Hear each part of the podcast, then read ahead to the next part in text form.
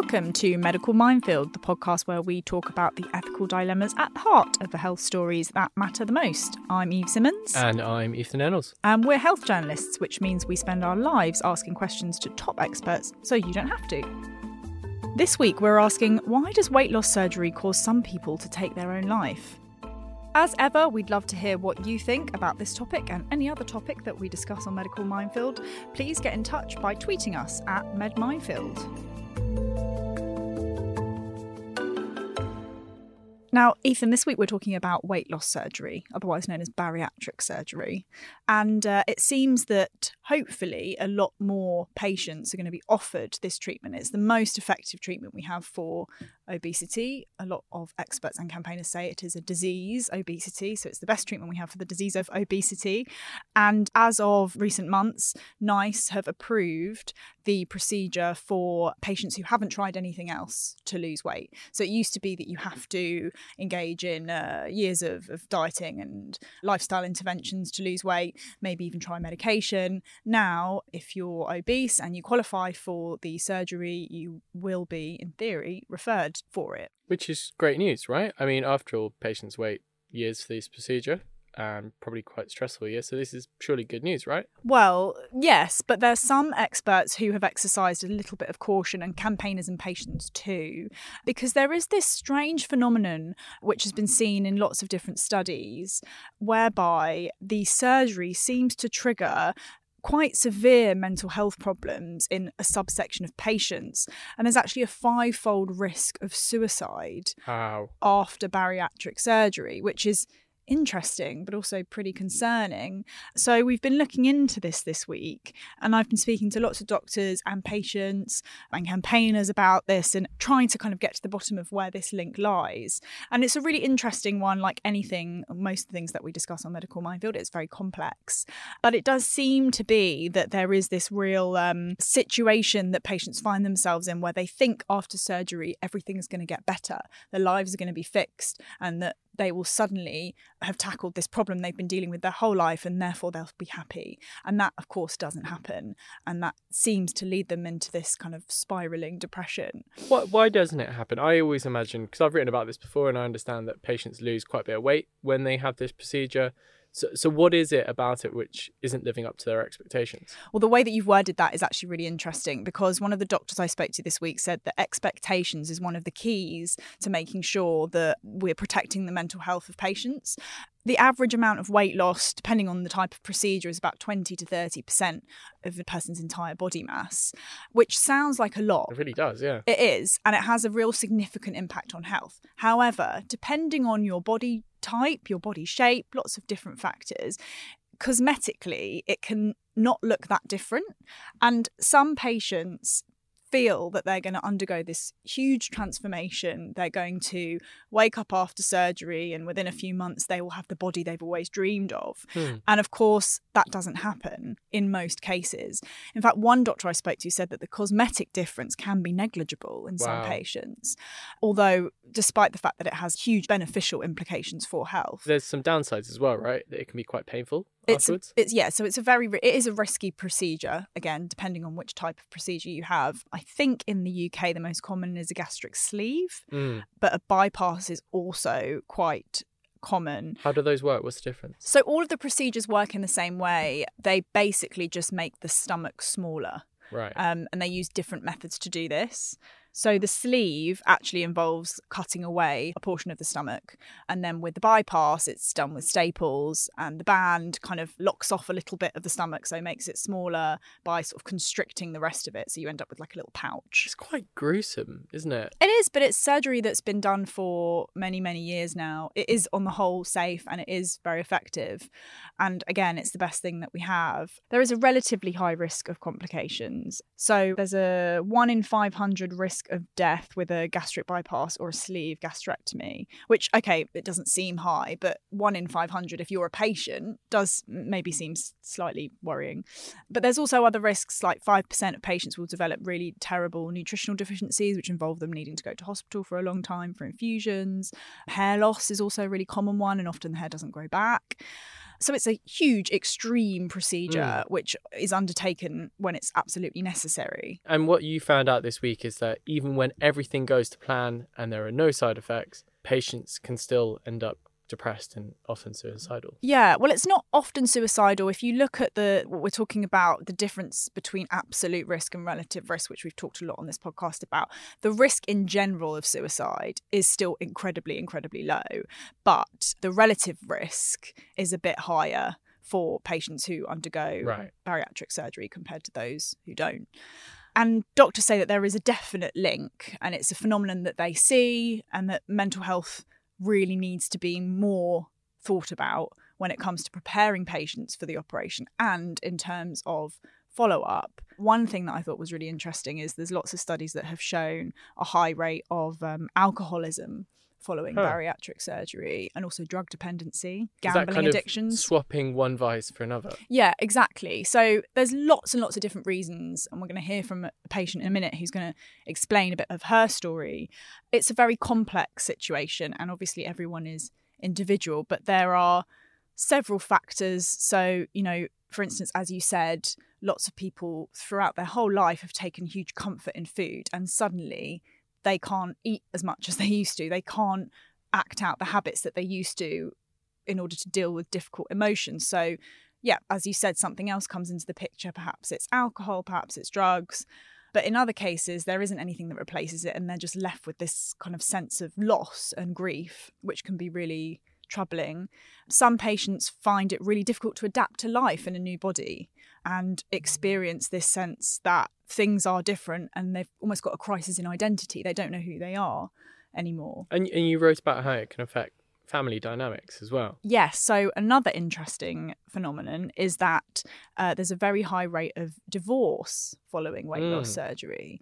Again, lots of different reasons. In some cases, one doctor said to me that I think 80% of patients who have surgery are women. And what often happens is that male partners become jealous Right. because the women suddenly find themselves attractive to lots of men and the male partners can't deal with it and feel uncomfortable God. and so it creates friction. In other cases, people feel that they've been kind of stuck behind a wall for years because they've been in this body that they don't feel comfortable in and they, they feel that they have no confidence. And suddenly they've got this burst of confidence and they want to go out and do things. And perhaps the partner isn't that interested in going out and doing things. So it's a whole different kettle of fish for each person, but really interesting, I think. And what psychological support are they offered currently? Well, this is part of the problem. So, before you have the surgery, it is mandated that each patient has to have a psychological assessment with a trained psychologist. But that can be an hour's appointment. After that, it really depends. It's a postcode lottery. It depends on the service you're in. Unfortunately, bariatric surgery is viewed as an acute surgical procedure.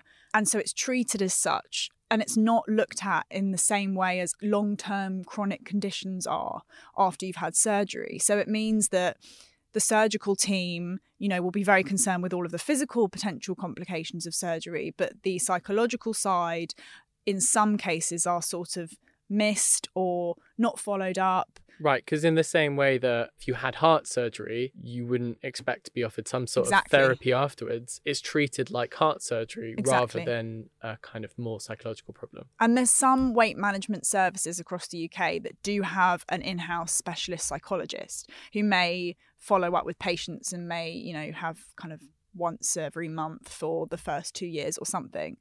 But in other areas of the country that doesn't exist. A doctor I spoke to this week said there's a real problem in recruiting these specialist mental health experts because obviously it's a very niche hmm. field.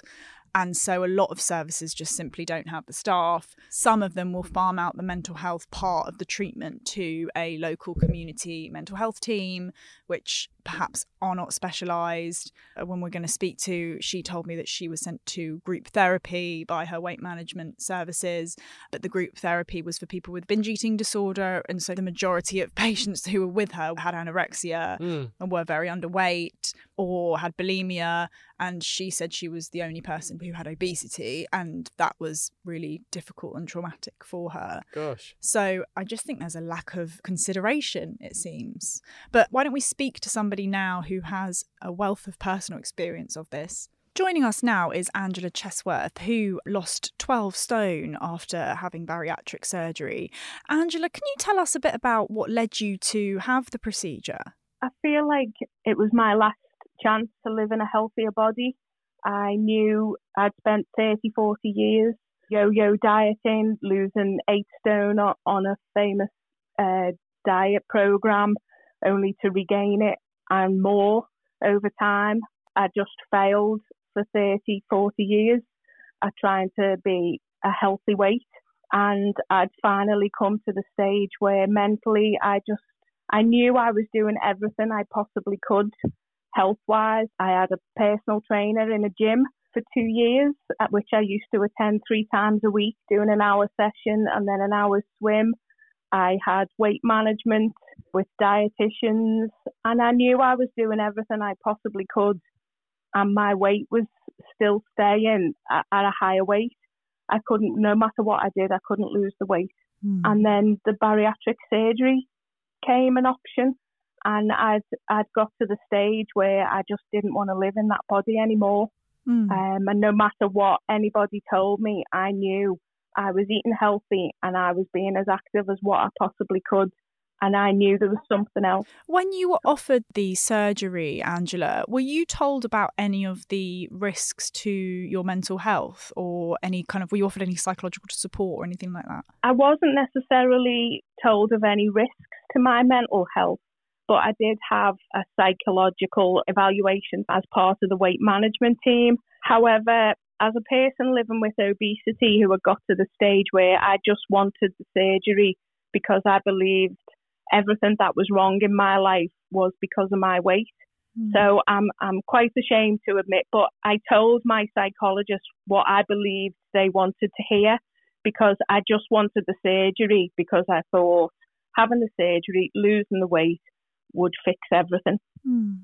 And then tell me what happened to your mental health after you had the surgery. Presumably things didn't all become perfect suddenly overnight. No, they didn't. The first 12 months was phenomenal. I felt like I'd been reborn. I lost 12 stone in 12 months, but that again brought challenges. I struggled with who I was and I struggled with what I seen in the mirror. I struggled with the change in society and how society viewed me because I was still Angela, yet everybody around me seen me differently. And I was so judged pre surgery on how I looked more than how I was as a person. And then when the weight's gone and you're just Angela, you see more weight stigma and bias that's in the world because people don't know your history. So you witness more of comments because people are quite open in public to be able to point and laugh and stare. They won't do it to the person living with obesity so they can see you but they do it behind your back. So you almost realise this is what people would say about me for many years. Exactly, and it, it's not just you know in, into strangers; it's family and friends and, and your own internal thoughts. It becomes a minefield. Bariatric surgery is a treatment for your body, but there's no treatment for your brain, and it's the brain that is more powerful than anything else. Bariatric surgery absolutely changed my life Mm. But having cognitive behavioural therapy to deal with the demons and in my head and the years of weight stigma and bias that I'd experienced, um, it was I truly believe it was the CBT that has saved my life.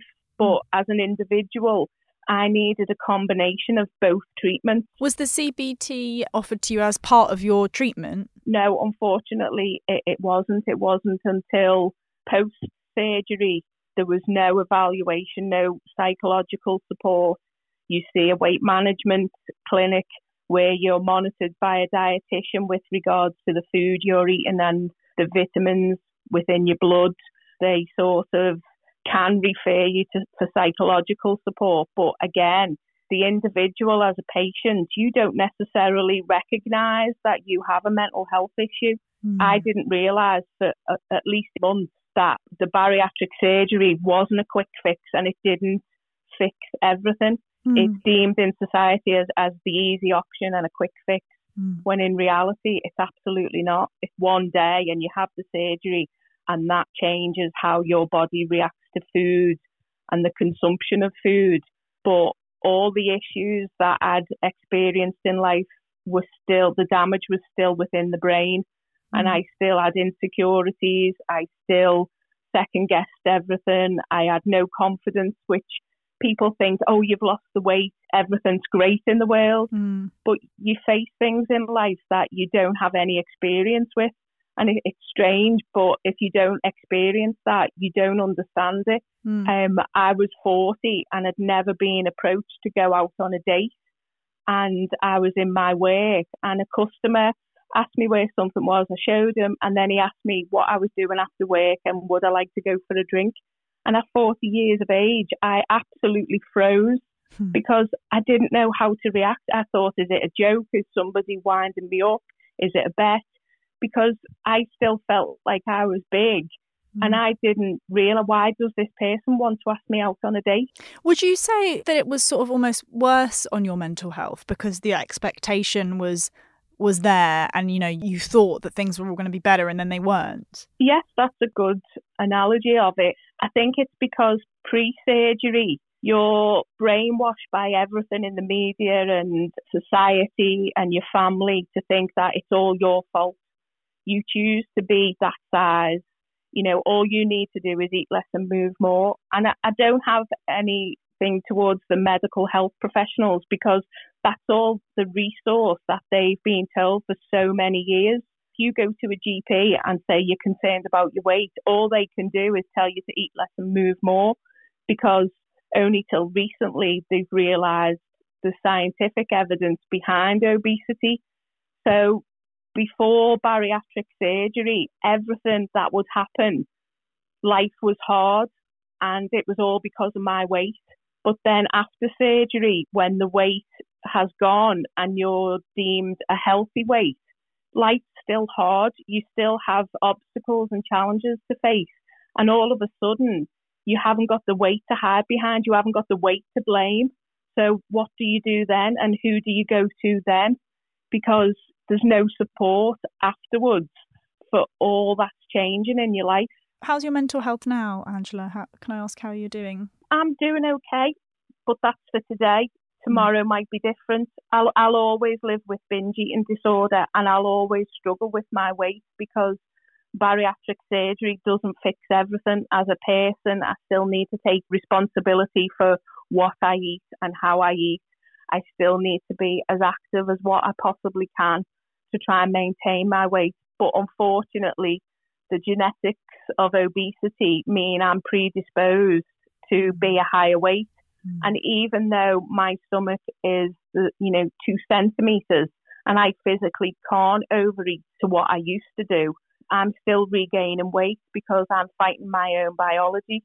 And that's the difference in someone who is overweight by a couple of stone and wanting to get in the bikini body, you know, and wanting to be a little bit healthier to a person who's living with obesity. Mm. That's the difference, and that's what society doesn't understand. Just because you can go to a gym or you can cut out some carbs or do a specific diet and lose a stone doesn't mean that the person who's living with obesity who also does that is doing it wrong. Mm. It means that they have something else going on in their body that is difficult for them to control. Mm. Well, Angela, thank you so much for joining us. It was great to talk to you and um, best of luck with everything. Thank you. I think Angela is such a good example of the power of genetics. We often have conversations in the office between all of us about the kind of extent to which people are responsible for their own actions in terms of eating and exercise. And I don't know, I mean, I think that Angela's case is very clear that there's something going on genetically. She has obviously tried all her life to lose weight and can't. But I also think that that's true for people who maybe aren't obese but overweight. I think that that's the case for a lot of people that try really hard to lose weight. And maybe if they're just like a stone over or two stone over. What I definitely took away from that is there's often a sense in society that these kind of operations are cosmetic. They might be viewed as like a quick fix to a problem. You know, someone might choose to do this instead of tailoring their diet or exercising. But clearly, in many people's case, such as Angela, that's just not true. I mean, she exhausted every single option. And it also shows how incredibly positive the operation can be as well. The fact that she lost so much weight, I mean, has probably made her much healthier in the future. But then, as we have found out, there is knock on effects of that. Mm. And if we're not acknowledging the psychological effects and providing support, it's almost like, you know, what's the point in doing it? Mm. I think that it also shows really clearly the disparity in importance between physical health and mental health. That because somebody loses weight and all of a sudden cuts their heart attack risk in, in half, it's brilliant and it means we don't really have to think about them. But actually, they could be huge suffering psychologically, and the NHS wouldn't even be aware of it. Yeah, totally. And, you know, the reason more of these surgeries has been uh, kind of signed off by the NHS is this massive need to bring down obesity because obesity is a massive burden on the NHS. But if someone's going to end up back in hospital for a mental health issue, that's still more resources which are being spent. So it's better to prevent these problems early and you know give people the support rather than you know having to help them when they've got serious mental health issues further down the line. Mm-hmm. Well, I think right now we should speak to a doctor who treats patients who have bariatric surgery. On the line now is Dr. Alex Miras, a consultant in endocrinology and researcher in digestion and metabolism at Imperial College London. Hi, Dr. Miras. Thank you so much for joining us this morning. We're talking today about the um, interesting link between declining mental health and bariatric surgery. In your experience, you've obviously treated a lot of patients who have had this procedure. Why is it that there is this kind of interesting, strange link between suicide and patients who have bariatric surgery? Yeah, so this is a good question. And over the years, based on the literature, we have seen that even though there is a rise in the incidence of suicide in people after surgery, the actual number of people who commit suicide still remains very low considering the number of people, the total number of people that have surgery. But what we are finding is that in people whom food is a soothing, rewarding, and comforting substance, soothing against stress or against emotional issues, what we're finding is that when this comforting value of food is removed after surgery because people eat less and they get less of a rewarding value of food after surgery, what we find is that they then need to substitute it with something else. So it might be the case that they substitute it with alcohol or recreational drugs and they themselves can lead to death or suicide, or it might be that if they cannot replace this gap in their lives, then they feel very empty, and that is what leads to suicide. And you're, you know, very kind of uh, keen to point out that the overall risk of suicide is still very low. That is absolutely right. So people should not be scared that the risk is high. It is higher compared to if uh, you have nothing done for obesity, and it only happens in specific cohorts of people. And this needs to be a counterbalance and it needs to be put into context because of all the other beneficial effects of surgery. Mm. So when people are considering having these procedures, they should be given facts, numbers that they can then consider in a balanced way before making their decision. The fact that we know that this is a potential risk, you would have thought that there there was lots of support available for the mental health of patients, but from what I understand, that's not the case, is it? Well, unfortunately and traditionally, obesity and weight management services have been underfunded and under resourced. So that is one of the challenges. The second challenge is that even if a service is well resourced, it is difficult to find uh, clinical psychologists, number one, and number two, even more difficult to find clinical psychologists that specialize in the treatment of obesity. So most services may have some kind of link with a psychologist or a psychology team of people um, but this link is for excluding major psychological and psychiatric conditions, including severe eating disorders. So they do screening and they do a little bit of follow up, but people in these services do not get the support that they ought to have in order to pick signs of uh, high risk before the operation and after the operation and intervene at the right time. Do you think that because the physical benefits are so huge, that the potential psychological harm may be sort of minimized or not given a lot of attention? Uh, that may well be the case. That may well be the case. And the physical benefits are uh, major.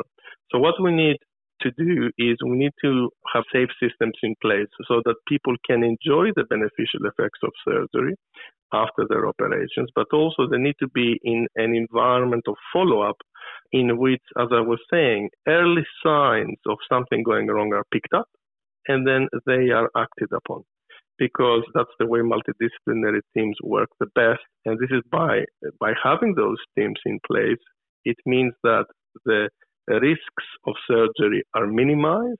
And if they do take place, if something goes wrong, then the intensity and the impact that that has on the patient is also minimized.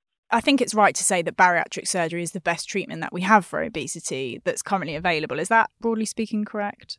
Absolutely right. It is the most effective treatment. Things will change in the next few years, but at the moment, it is the most effective treatment. It is the most cost effective treatment. And in most people, the benefit to risk profile is very much in favor of them having the operation. But given the kind of known about psychological harms or potential psychological harms, do you think that this this is another argument for why GLP-1 drugs are so important and we should get them to more and more patients?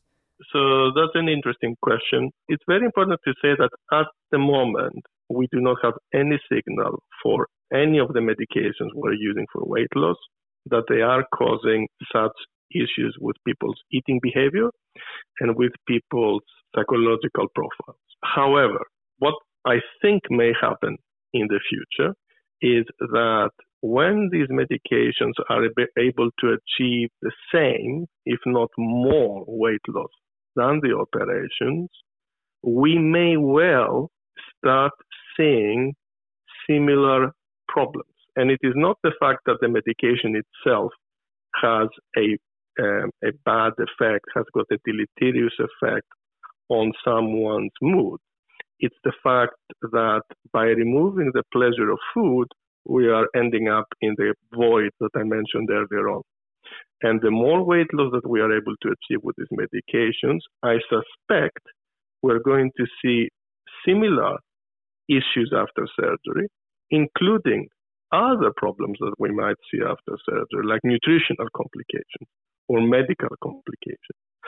So we need to really use the knowledge that we have acquired over decades on how to deal with those issues after surgery and apply the same approach to people after medication. And I suppose the big difference between the two treatments, and I'm a big fan of both of those treatments, is that with a medication, you can actually stop taking it. Whereas with your surgery, you're pretty much stuck. So that is where the, the big difference between the two treatments is.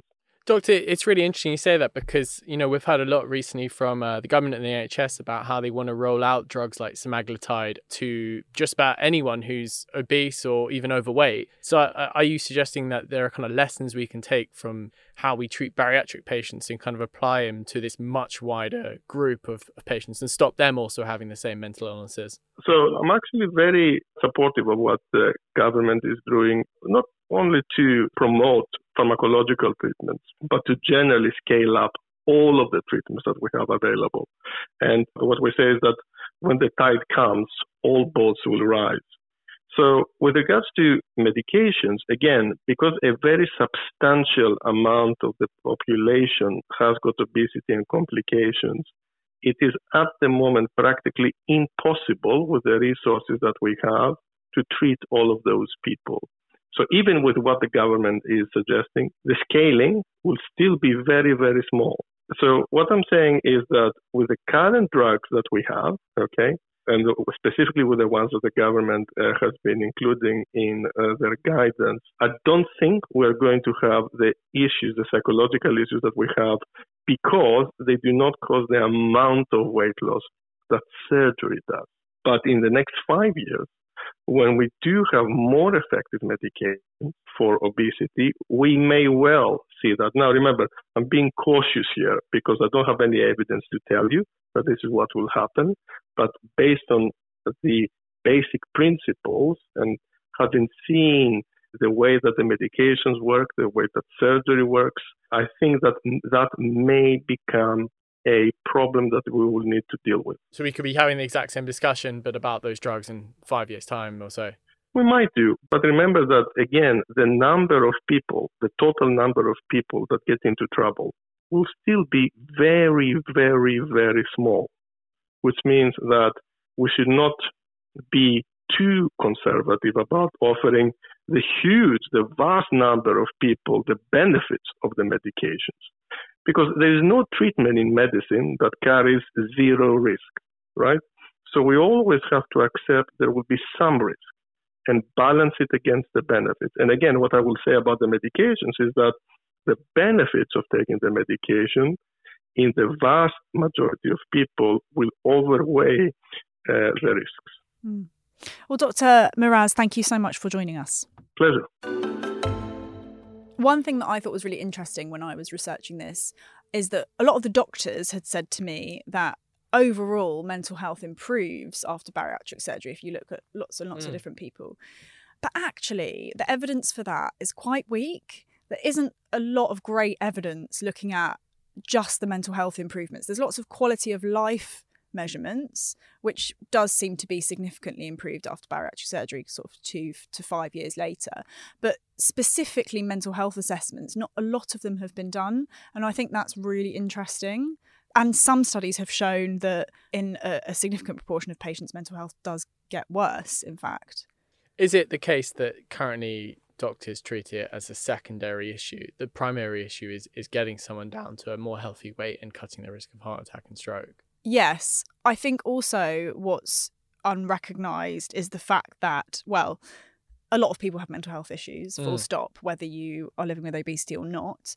And if you are someone who has been living with obesity for the majority of your life, you're much greater risk of, of having mental health problems for a whole host of reasons. You know, and that then feeds, pardon the pun, into comfort eating and a distorted relationship with food, which then has a knock on effect for a person's physical health as well. So all these things are so interlinked. And I guess that having one hour of psychological assessment before a procedure, and exactly like Angela was saying, you know, these patients are desperate to have the weight off. That's all they want. That's yeah, their yeah. goal. And so, of course, they're going to say whatever they can to make sure that that happens. And yeah, I think with, you know, in, in every field with mental health, and especially when it comes to overweight and obesity, I just think that it's always seen primarily as a physical problem. Also, I mean, losing 20% of your body weight must be so strange. I mean, not just looking in the mirror, the way you carry your body, the way, as Angela was saying, the way people look at you and interact with you. Mm. I mean, 20% mm. of your body, I mean, that's losing like a, a limb or more. And it's, I think maybe that's not priced in how much difference that can make. Yeah, and because the assumption is just that well you'll be thinner so you'll be happier. Yeah. Another thing that a doctor said to me this week which I thought was really interesting is that the vast majority of patients when they look in the mirror they don't see themselves as thinner. They don't see a difference. Which I find really interesting because, on the other end of the spectrum, eating disorder patients, when they see themselves in the mirror, don't see a thinner person, they see a, larger person. Yeah. So, there's obviously something going on there, kind of neurologically. Yeah. But I don't know. I've had two conversations with Angela this week, and both of them made me very, very, very sad because this poor woman has just spent her whole life miserable and bullied and taunted, and and now she's had this great procedure which is supposed to make it all better, and it really hasn't. I I also think, and we touched on it there with Dr. Miras. You know, we've talked so much in the last year. We've talked about multiple times in this podcast about all these amazing new anti-obesity drugs and I was speaking to a doctor earlier today who works in them and who said they're combining, you know, all manner of different chemicals and materials together to make even stronger drugs, um, which will, you know, possibly make obesity a thing of the past in 10, 15 years' time. That all sounds well and good, but there's obviously going to be a knock on from that, right? I mean, you can't just cut down the body weight of so many millions of people in the country and they have no kind of impact on them and it's yeah, it's also I think wrapped up in this is a complete lack of understanding or an unwillingness to want to understand the complex reasons behind why people yeah, gain weight. Yeah, yeah. So much of it isn't just emotional, but it's also a habit. And habits, as we know, are really difficult to break. Yeah. And so, you know, somebody doesn't just reach a certain weight that's unhealthy for them because they're lazy or they have just, you know, eaten too many pizzas. Like it's wrapped up in so many complicated emotions, and um, those emotions obviously don't just go away; they're still there. And that was always my concern with the GLP one antagonists was that what happens if you're a person who eats because you've got emotional problems and or perhaps mental health problems and you're trying to fill a hole and then a drug comes along and takes that physical thing away but what happens to all of the feelings Yeah. that are still there? Do they just disappear? I wouldn't have thought so. Uh, and we know from the trials as well that the moment people stop taking the drugs, they put on the weight again because the issue which was leading to the weight gain was, is still there, it hasn't been dealt with. Well, on that note, that's all we've got time for on this week's Medical Minefield. You can read about this and a host of other health topics in this weekend's The Mail on Sunday, which you can consume in old fashioned paper form, online on mailplus.co.uk, or on the Mail app. We'll be back with another topic on Medical Minefield next week. See you then. Goodbye. Goodbye.